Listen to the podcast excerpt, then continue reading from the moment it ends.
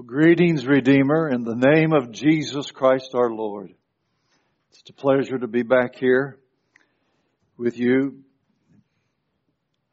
The pastor has tried repeatedly to get me to come, and I keep refusing, only because my schedule has not allowed it until now.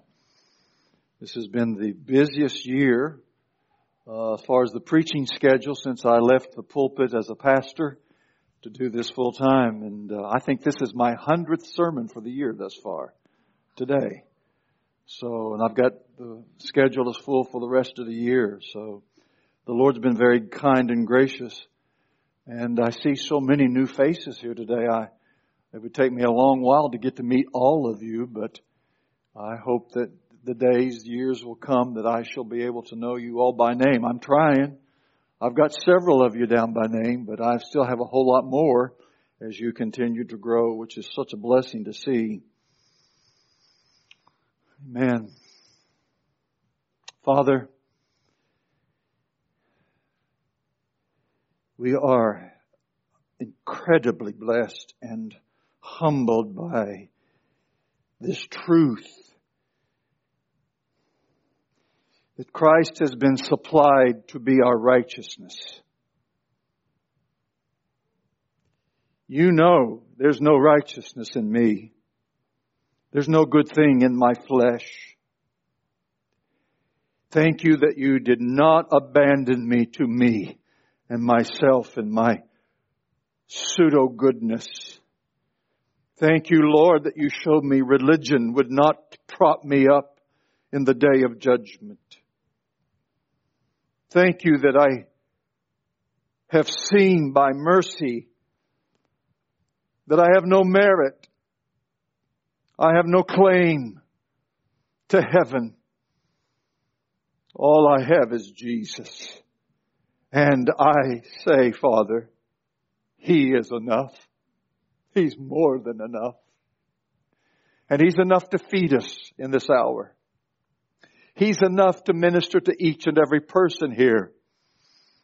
Lord, you know each person here. You know what's going on in the heart right now. You know, Father, why they're here.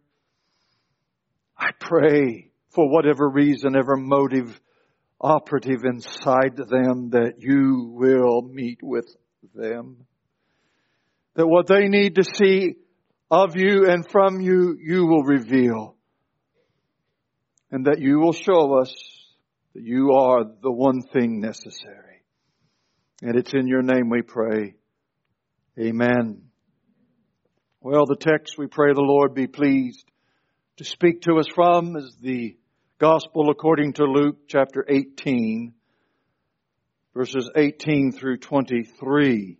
Luke chapter 18, verses 18 through 23. I want to speak, as you already can see in the order of service, the one thing necessary.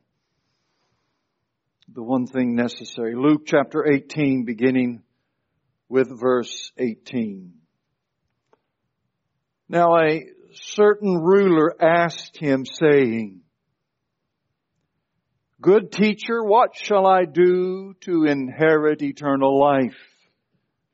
So Jesus said to him, Why do you call me good? No one is good but one, that is God.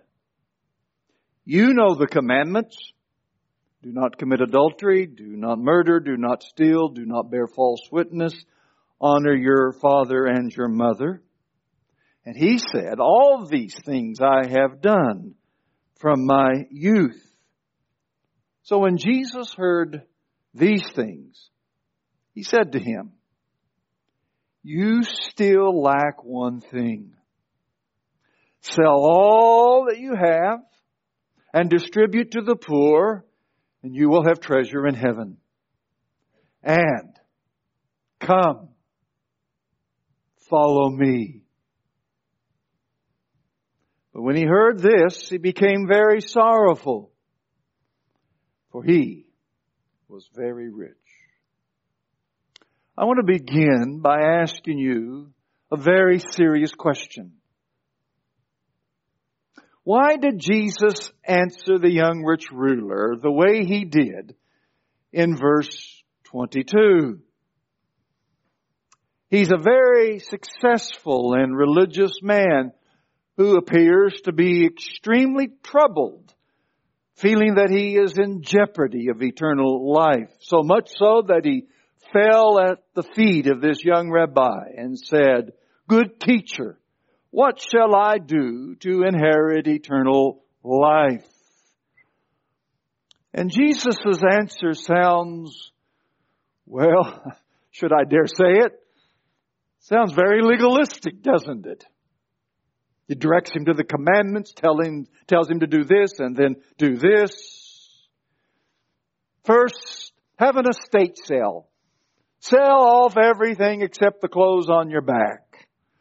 And then donate the proceeds to the local relief agency. And then finally, come, spend the rest of your life with me. Follow me. Hang out with me. Now, why such an apparent graceless answer? I mean, where's the gospel in what Jesus said? Why is there no explanation of his mission to die and the in the resurrection from the dead. That's what we've been singing this morning. That's what we heard from the Westminster Confession. The central focus was his death and his resurrection and the atoning merit given to us freely by that death and resurrection. Why is there a silence on what you and I would consider the essential elements of the gospel. Nothing mentioned of sin, guilt, of judgment and righteousness. Nothing, nothing is said as far as the words faith and repentance go. Is this the way you personally would have answered a very troubled and convicted person if they had come to you? Well, just for a few moments, Let's put aside the question because the text will offer an answer and we'll look at it momentarily. In fact, I am proud and glad to say to you that the text offers a gospel answer. But I want to direct your attention, first of all, to the intensity of the flesh to deliver from sin. You see, the flesh does not always manifest itself in the most common way we understand the flesh. It's not always the horrible, the vicious, and the vile. It doesn't always appear horrendous and wicked. No, it often appeals and manifests itself as good, upright, honorable, religious, spiritual. The flesh can often masquerade as something that is admirable and something that you would want to achieve. The flesh is often, especially in our circles, manifested in this way, not in the first way of the vile and the corrupt. Oh yes, there is the prodigal, but don't forget there was another wayward son, the elder brother, who was full of the flesh as the younger brother, who spent all of his father's estate on riotous living, but the elder brother was just as vile in his goodness as we see in Jesus' parable. The intensity of your flesh, I'm speaking both to saint and sinner this morning, the intensity of your flesh will always be wanting to manifest itself in your own performance and moral uprightness. This is the, just the way it is. Listen to me very carefully. I'm speaking now to the Christian. Just because you're saved doesn't mean you don't have the flesh to wrestle with. You do. And it will most often manifest itself in you, not in the violation of the commandment, but in the attempt to obey the commandment. And you and I have to learn how to discern between a pseudo false spirituality and a true biblical spirituality. This young man, look at him. He's very serious and a very serious student of the law of God. He being a ruler of the local synagogue, He was fluent in the law of Moses. And unlike most of his Pharisaical contemporaries, he did not believe being a descendant of Abraham automatically qualified you for eternal life. That was the common theory among the religious teachers of the day. Remember when they go out to John the Baptist, uh, they present an argument to the Baptist.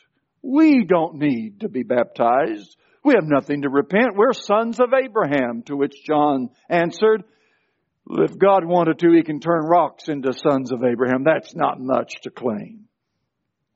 But this young man didn't, didn't rely on his descendancy and his genealogy.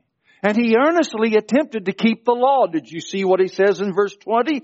All these things I have kept from my youth. He's much like someone else we know. We heard the text read from Philippians 3. If you would have read just verses before, in verses 4 through 6, he gives his resume before Jesus Christ. And one of the most interesting things he says in that resume is in verse 6, concerning the law, blameless. And he wasn't fibbing, he wasn't exaggerating. This is Paul after conversion saying, yes, the way we Jews, especially the Pharisees, interpret the law, relegating it only to external behavior and conduct, nobody could point their finger at me and say, aha, there's sin. I was blameless in my moral dealings and interactions with people. And this is what this young man is saying. And it's interesting that Jesus gave him five commandments to keep in order to have eternal life. Here again, this is why I say Jesus' answer seems almost legalistic. He doesn't point him to the cross, which is about to happen. He points him back to the law of Moses. Interestingly, the last half, the second part of the Decalogue, the six commandments that deal with our relationship one with another are the last six commands. The first four deal with our relationship with God. And Jesus cites five of the last six. Why does he do that? Well, Jesus understands the purpose of the law. And that's why he does it. You see, the purpose of God's commandments, God's rules, is so that you can see your sinfulness. That is it. That's the purpose of the law. So that you and I can see that we really don't measure up. And the reason we need the law is because we need something to expose us to us. There's something in me, in and you. Always. No, salvation conversion doesn't change that. That we can always see ourselves in a better light. We can always see ourselves better than we really are. And we need something to help us to get a grip on what's really true about us. And so, God gave the law to do that. Listen to what Paul says in Romans chapter 5 verse 20. Moreover, the law entered that the offense, sin, might abound, increase. Now that's a remarkable statement. Here's a holy God given a holy commandment so that sin could increase. That doesn't make sense, does it? It does when you understand that there is something innate, native, deeply embedded in us that refuses to see our sin. Even now that I'm a Christian, how many of you like it when a brother comes up to you and says, you know, brother, I really love you, but you know what's coming after the conjunction but, don't you? How many of you enjoy that? None of us do. We don't like it at all. Why? Because none of us like to see our sin. It takes God, and He does through, through the law. Have you ever owned a white shirt or blouse? You thought it was really white until you went out and bought a brand new one and compared it to the old one. Immediately the old one looks dull and dingy, maybe even a little yellow, and you're amazed that you ever thought it was white. That's the purpose of the law. It is the reflection the written expression of the righteousness of God Himself. And when you see how good God is, your goodness should pale in comparison. That's the purpose. And so Paul says in Romans 7 verse 13, has then that what, has then what is good, that is the law, become death to me? Certainly not. But sin, that it might appear sin, was producing death in me through what is good, that is the law, so that the sin, through the commandment, might become exceedingly sinful. Again, Paul is not saying the law makes sin worse. It actually shows you how exceedingly sinful it is. Therefore, by the deeds of the law no flesh shall be justified. For by the law is the knowledge of sin. It's the law that bears upon us and says, aha, there's sin right there. And you, you know this, don't you? You know this about you. There's just something that ticks against rules.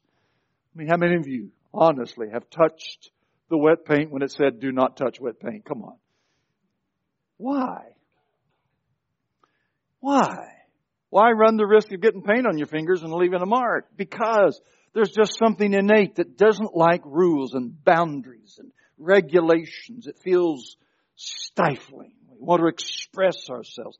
Therefore, by the deeds of the law, you cannot be justified. Because the law really can't save you. It just exposes you. You know, a mirror's not that bad. I know sometimes we don't like what the mirror suggests. It, it does show the deflects and the dirt. It'll show dirt on your face.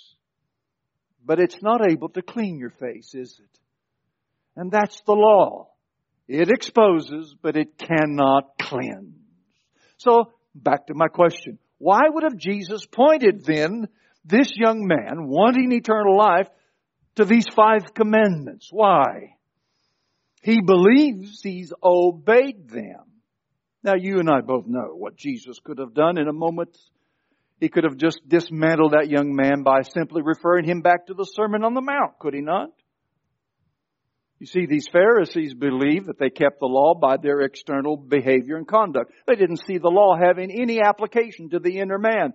But when you listen to Jesus, you have heard it written, Thou shalt not commit murder. But I say unto you, if you have unjustifiable anger towards your brother, you're already guilty. You have heard it said, Thou shalt not commit adultery. But I say unto you, if you look upon a woman and lust in your heart, you've already committed adultery with her. He could have gone that route with him.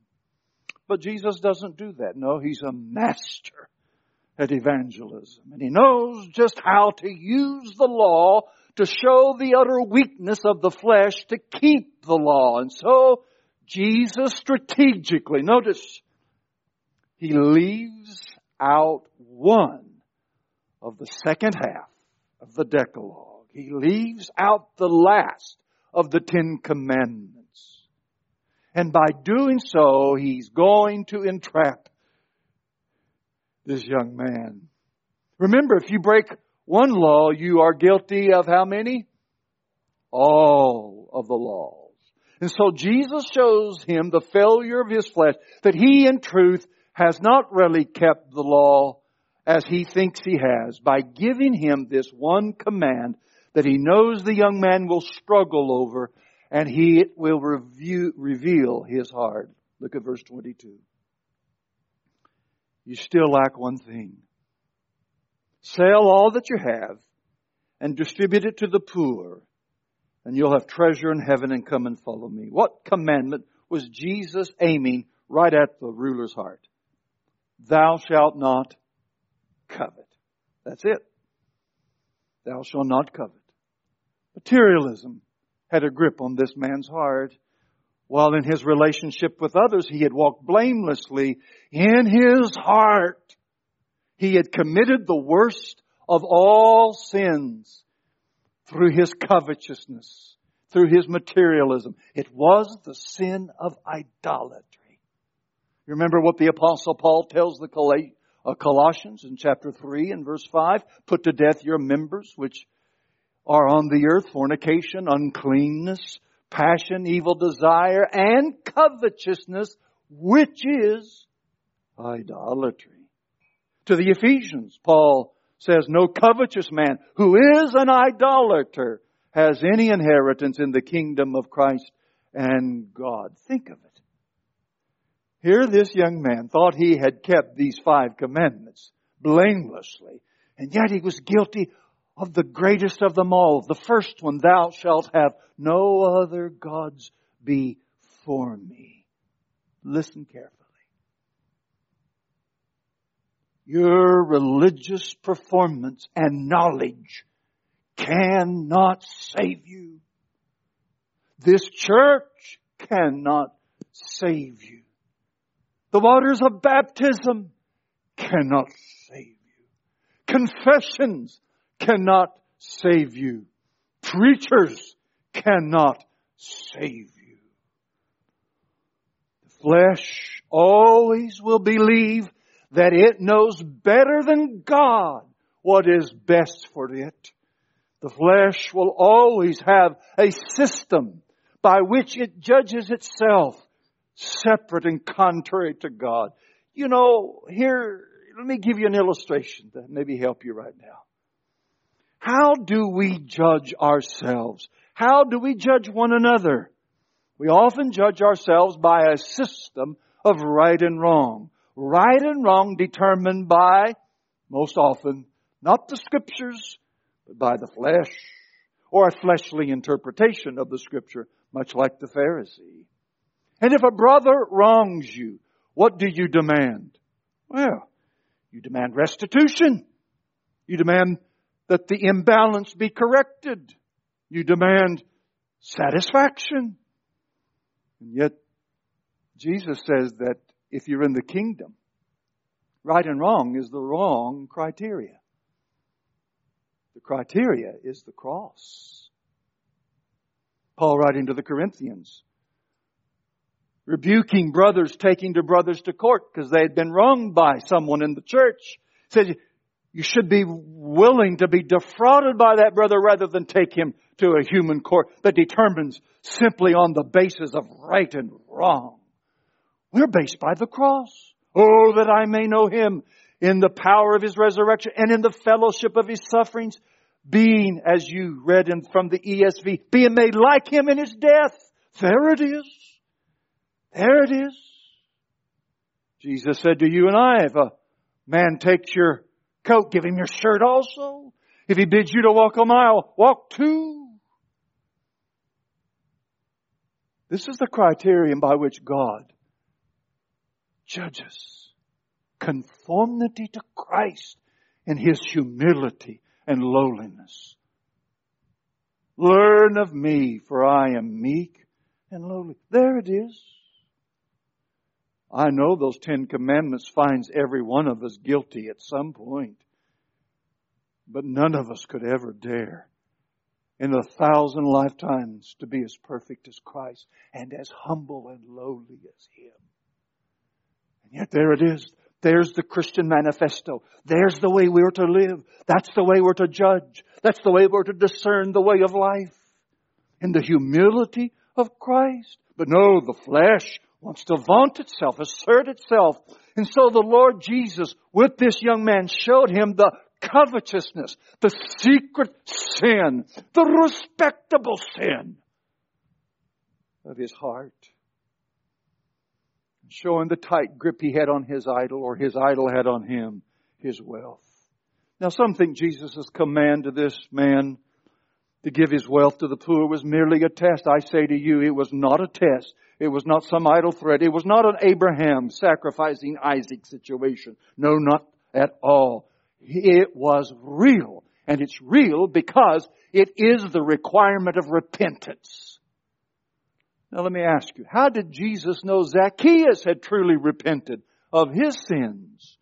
Well, the Bible tells us his repentance was real and observable. Look, Lord, I give half of my goods to the poor, and if I've taken anything from anyone by false accusation, I'll restore fourfold. Well, you take half of his goods and then you know what tax collectors were famous for, ripping the people off with their exorbitant taxes. He didn't have much left over, if any. And yet our Lord Jesus said, today, today, salvation has come to this house. His repentance was real, observable, tangible. And so Jesus gives a command here.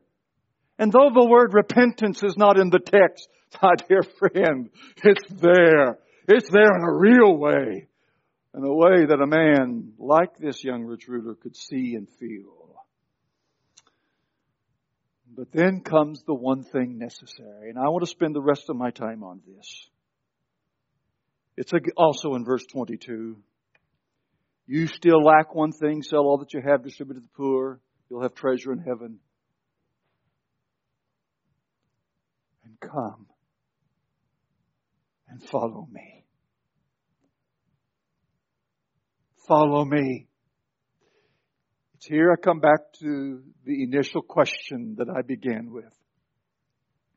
Why the absence of the essential elements of the gospel in Jesus' answer to the rich young ruler? And I'm hoping that by now you're beginning to see that my original question was faulty because it assumes that because certain words are missing, sin and judgment and repentance and faith, Christ's death and resurrection, because they're not specifically mentioned, my question is assuming that they are not there. But as we just saw, repentance was clearly there. You've got a God that you worship and it isn't Jehovah. It isn't the God of Abraham, Jacob, and Isaac. It's your wealth. It's your possessions. Repent. Turn from your idol. Turn away. And here we see faith. Faith. Faith, but not in, listen carefully, not in our Lord's penal substitutionary sacrifice. And so I ask this question. Why is there no explanation of the great doctrine of justification by faith alone? We heard our pastor say just a few moments ago, just the songs and reading the confession, hearing the text had warmed his heart, and of course it ought to had. Shame on you if your heart didn't get warm. You weren't really paying attention, were you? Because if you're saved, your heart should have been moved by these things. Oh, how dull we can get. This is the grand hope of all of us, that we are not going to face God by our own goodness or lack thereof. We will not be judged, heaven and hell, by what we did or did not do, but upon what He has done. Upon Him alone is my hope. I dare not trust the sweetest frame, but wholly lean on Jesus' name. But there's nothing of this in his answer. Or is there? Why no exposition on the nature of saving grace? Here's a man convicted of his sins. He's a young rich ruler. He knows the Bible, and yet he knows that even in his performance, something's still lacking.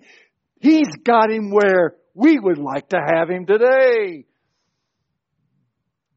Oh, what I, what would I give right now to have one of you say to me at the conclusion of this message, but you don't have to wait.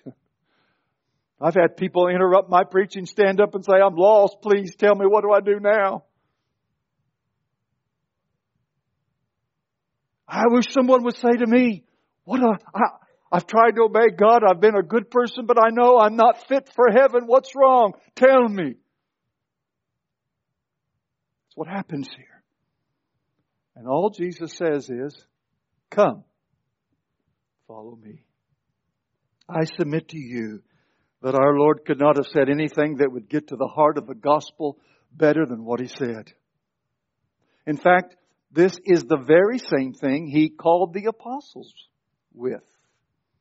Now, we don't have all of the accounts of each individual call of each apostle, but we do have Peter, Andrew, James, John, and Matthew's call.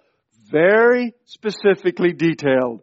And in all five instances, Jesus said to those five men the same thing he said to the young rich ruler. Follow me. Because at the heart of this command to follow Him is the heart of what faith in Christ really means. Jesus is demanding not just from this young rich ruler. He's demanding from every person in this room. He's demanding faith in Himself. So that you would trust Him enough to commit everything to Him. That is the gospel call. The gospel call is not a faith that Jesus can take care of your sins, period. End of story. No, no. Not at all. It is a faith in Christ Himself and all that there is about you. Past, present, and future. Not just your sins, but your current life and the direction the life, your life is going. And in your eternity with Him. Do you trust Him like this? Are you willing to leave all behind and follow Him, committing everything to Him? This, my friend, is the heartbeat of faith, saving faith. And if we're not careful, here's my warning. You knew it was going to happen sooner or later, didn't you? Here's my warning. If we're not careful, we will strip faith of its meaning and make it something very abstract, conceptual, and merely academic. Here's what happens tragically in good, sound doctrinal churches. Many of the saints, or at least we will be generous and liberal and say that they are saints, but I fear so many of them aren't because their faith is not in the person but in their knowledge of the doctrine about that person. And you say, what is the difference? And there, my, pro- my friend, is your problem. There's a huge difference. Jesus demands faith in Him, a living person with whom you are to have intimate knowledge. I so fear that what we have is not Christianity, but churchianity. We've learned the system, a, a system, a reductionist system of Christianity where you believe the doctrine, you accept the truths, you learn the songs, you learn the prayers, you read your Bible, you serve in the church, you give your money, you do all the things that we all know upstanding Christians do. And our faith is not in a person. We're not following a person. We're following a dogma. And no more can the dogma save than the law. It is Christ that saves. The doctrine points me to Him and His saving work. The doctrine, the teaching, the words of Scripture point me to a person who's living, who is viable, and is powerful to the saving of the soul, to Christ Himself. The gospel says we're to have faith in a person, not just what a person has done. In fact, it is because who Christ is makes what Christ has done effectual and powerful. My friends, you can believe that Jesus is the incarnate Son of God and that He died on the cross, rose three days later, and still not really embrace and believe the gospel and die and go to hell. Very possible. And millions are doing it today in churches throughout, just not just this country, but in many other places in the world. Now, please, it would be so easy for someone to misunderstand. So let me clarify for biblical balance sake. I'm not minimizing my precious Lord's substitutionary and penal sacrifice on Calvary. Oh no. I assent and I proclaim that His blood is redemptive, cleansing, and essential to the sinner's salvation. Hear me well. Without the resurrection of Christ, there is no hope of eternal life. None. But please listen again. But faith is not limited to these things. The word of faith embraces those things because it believes in the person who did those things. Faith is not just in His redemptive work, it's in Jesus Himself. Do you know Him? Are you trusting in Him? Therefore the Bible says, believe in the Lord Jesus Christ and thou shalt be saved. Did you know that the Bible rarely talks about faith in the death or resurrection of Christ as a criteria? This past week I went through the entire New Testament looking at every verse with the words trust, believe, believes, faith. And I only found, that doesn't mean there wasn't another, I found only two verses in the entire New Testament that says faith in the death or resurrection or both is a necessity. The first, First Thessalonians 4, 14. For if we believe that Jesus died and rose again, even so God will bring with him those who sleep in Jesus. And of course the most famous one of all, Romans 10, 9 that if you confess with your mouth the Lord Jesus Christ and believe in your heart that God raised him from the dead, you will be saved. Those are the only two verses. Now there may be some that I just didn't see or I overlooked. But I found a whole lot of verses. The majority by far that said things like this, For God so loved the world that he gave his only begotten son that whosoever believeth in him shall not perish, but have everlasting life. I don't know why it is, Pastor, but every time I quote that verse, among my Reformed brethren, I always get the feeling everybody's thinking and looking at me like I'm an Arminian. John 3.16 is part of our Bible. Or about this one, when asked by the multitude, what is the work of God that we are to do? What does Jesus say? This is the work of God, that you believe in Him whom He sent. Acts 10, to all the prophets, eh, all the prophets witness that through his name whoever believes in him will receive remission of sins. And of course Hebrews 11, 16. But without faith it's impossible to please him. For he who comes to God must believe that he is. Faith in a person and his existence. And that is a rewarder of those that diligently seek him. Faith in his character, in his heart. And what is that heart? What is that character? Goodness.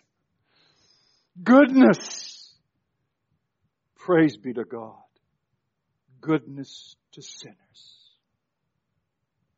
He never made his passion and resurrection the centerpiece of any evangelistic conversation he had with anyone. Not with the Samaritan woman.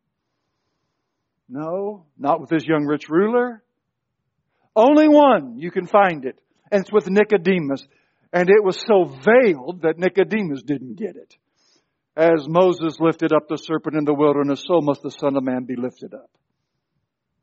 He didn't even get it. And when Peter made his wonderful confession in Matthew 16, Thou art the Christ, the Son of the living God. Peter had no faith in the cross and resurrection of our blessed Lord. In fact, afterwards, Jesus begins to tell them these things and Peter takes Christ aside and says, now, now, now, this shall never happen to you. He has no faith in the cross, no faith in the resurrection. And yet, he's regenerate, yet he's saved, yet he's one of the sheep. Now, please again, let me one more time say, I am not in the least minimizing the death, burial, and resurrection of the Lord. Paul makes it the essential core of the gospel in 1 Corinthians chapter 15. It was the heart of his preaching, and so it should be ours. But many of us do believe that he died, was buried, and rose again, and we have no faith in him. Many of us have believed upon him for the forgiveness of sin. But that's about the length and duration of our faith. And yet the Bible says the just shall live by faith. I often ask crowds, what are you trusting God for today? But unless God comes through for you today, you fail. And everybody looks at me with a blank look, except for a, a rare few. We're to live by faith. That means I must be trusting Him for something. Not just that He's going to get me home safely one day, but what about my life today? What about my issues? What about my needed sanctification? Because I need a lot of sanctifying to tell you the truth. And so do you. What are we trusting Him for? So how would I define faith in Jesus? And so I've tried to reduce it so some of these young people can understand it, which helps me also. Devoted trust. Faith in Christ is devoted trust. It is a trust born from love that causes you to want, joyfully want to be devoted to Him, to follow Him wherever He is, because where He is, is your aspiration. To be with Him is your goal. To fellowship with Him is life's great achievement. Christ and Christ alone has your heart and therefore your devotion. Do you hear me? Am I making sense this morning? This same Jesus who died on the cross and was buried and rose again says to you and me today, follow me. Follow me. Be devoted to, because you trust in me. Trust in me. And so Christ becomes the most cherished and precious thing about the gospel. Jesus is the gospel. The gospel's not a, just about Him. It is Him. Are you following Him? Are you devoted to Him? Does your heart yearn like the apostle in that tenth verse of the third chapter, of Philippians? Oh, that I may know Him. He's near the end of his life, almost 30 years of ministry, and still the one, the one goal that propels him out of bed in the morning and he lays his head on his pillow still with beating in his heart. I want to know him better. I want to know him better. I want to be more devoted to him. Oh, dear friend. Yes. Yes, you must see him as your Savior, but you must also see him as your shepherd. Yes, you must know him as your Redeemer, but also as your sanctifier.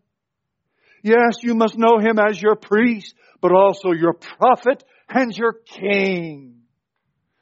You must not only bow the knee to this bleeding Savior, but you must also enter through him, for he's the door. We must believe all there is about Him and appropriate it. This is devoted trust. Because, because He was devoted to you.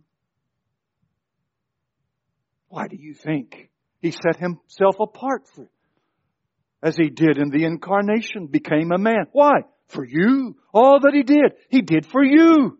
All was weighed by its benefit to you. He was always mindful of his responsibility as your Redeemer.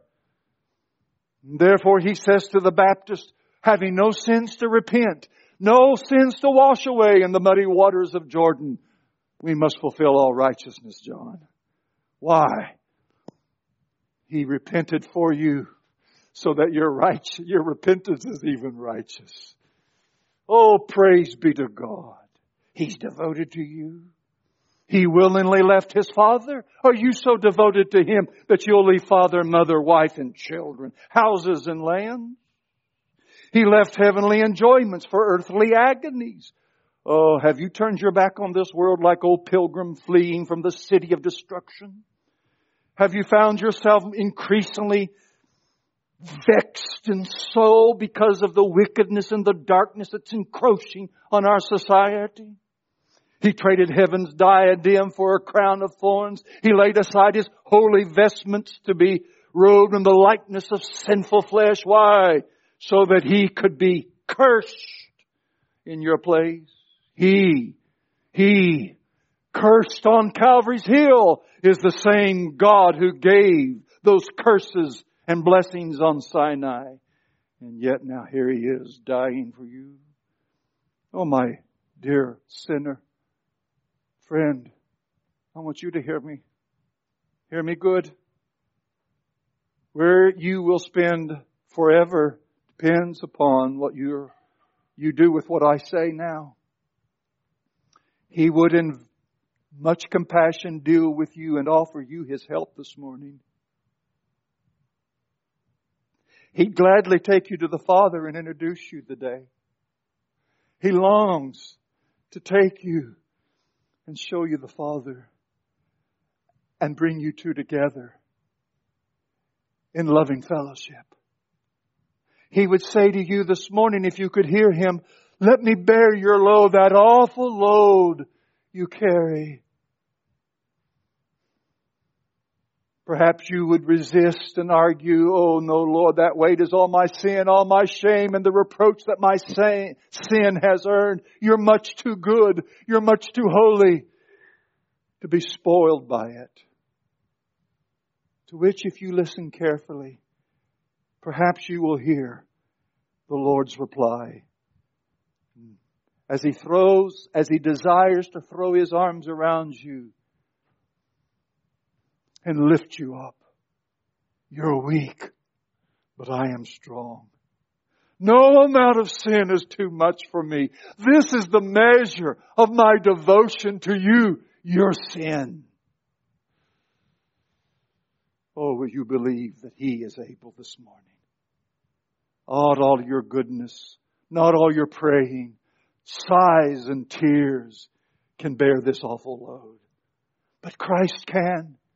And he's just that good. Oh, please, may I take just a few more moments and present him and before your eyes and your soul that you could look upon him and be devoted this morning. Who is this God? We call the Christ, the Jesus, the Messiah. God in flesh, the eternal God, the Creator, robed now in the likeness of sinful flesh and for sin condemns sin in the flesh. Here he is nailed on Calvary's cross. You see, I believe in the cross too. Here's our hope that He was nailed in your place. He's the same loving God who would save you today if you would just in simple faith devote yourself to His care. He will care for you better than your flesh and judgment will ever do. Oh, this is the same one. The same one who was willing to touch the leper in his leprosy, knowing that the very laws he had given Moses would now condemn him as being unclean for touching the leper, yet he did it. Yet he touched the unclean. He'll touch you this morning, my friend. And dear Christian, if you've turned your back on the Lord for a season, He'll receive you. There's nothing for you to do but to believe, to be devotedly trusting in this person and his great heart. Oh, this is the same one who's so weak, not, excuse me, not weak, but lowly and meek that a woman of ill repute, a prostitute, he would allow her to take the produce of her wares of expensive bottle of perfume and poured on his feet, and then with lips that she had kissed scores of men, not her husband, take those same lips and kiss his sacred holy feet. And turned to her and said, Thy sins are forgiven thee.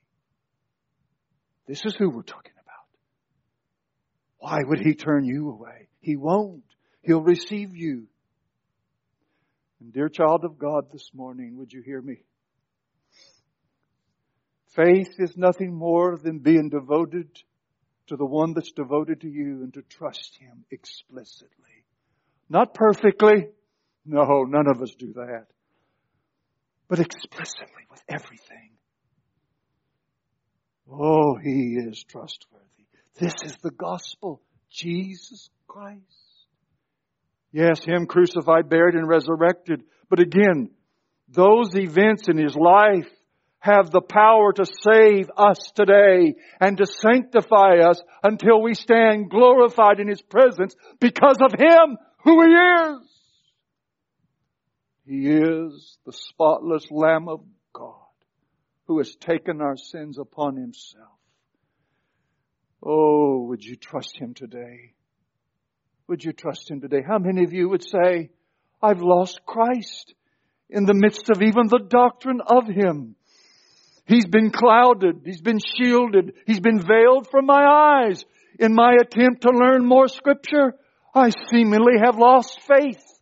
And my faith has been weakened, not grown. Here's the answer. You've separated the truth of Christ from Christ. Cease. Stop that. Let the truth of Christ point you to an intimate experience with Him. Oh yes. Would God revive our hearts today that we can cry, Oh, here's my chief desire and delight that I may know Him and be devotedly trusting in Him. Amen. And amen. Let's pray.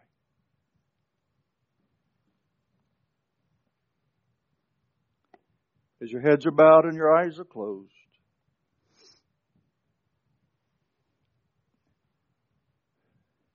I just want you, before we pray, to apply what you've heard to you.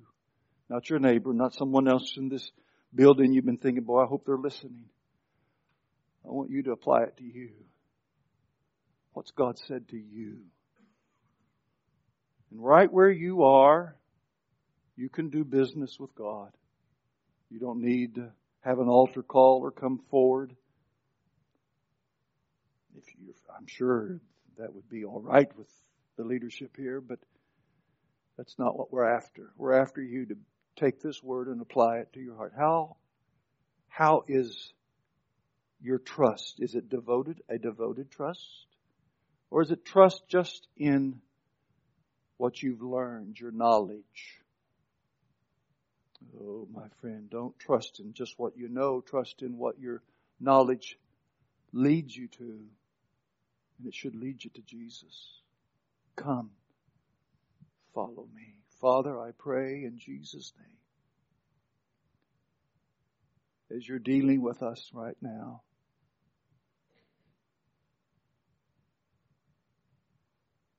we want to yield. There's something in all of us, even sinners, that want to yield. It's your Holy Spirit tugging at our hearts, even as the young rich ruler. But he went away sorrowful because he trusted in his wealth more than he could trust in you.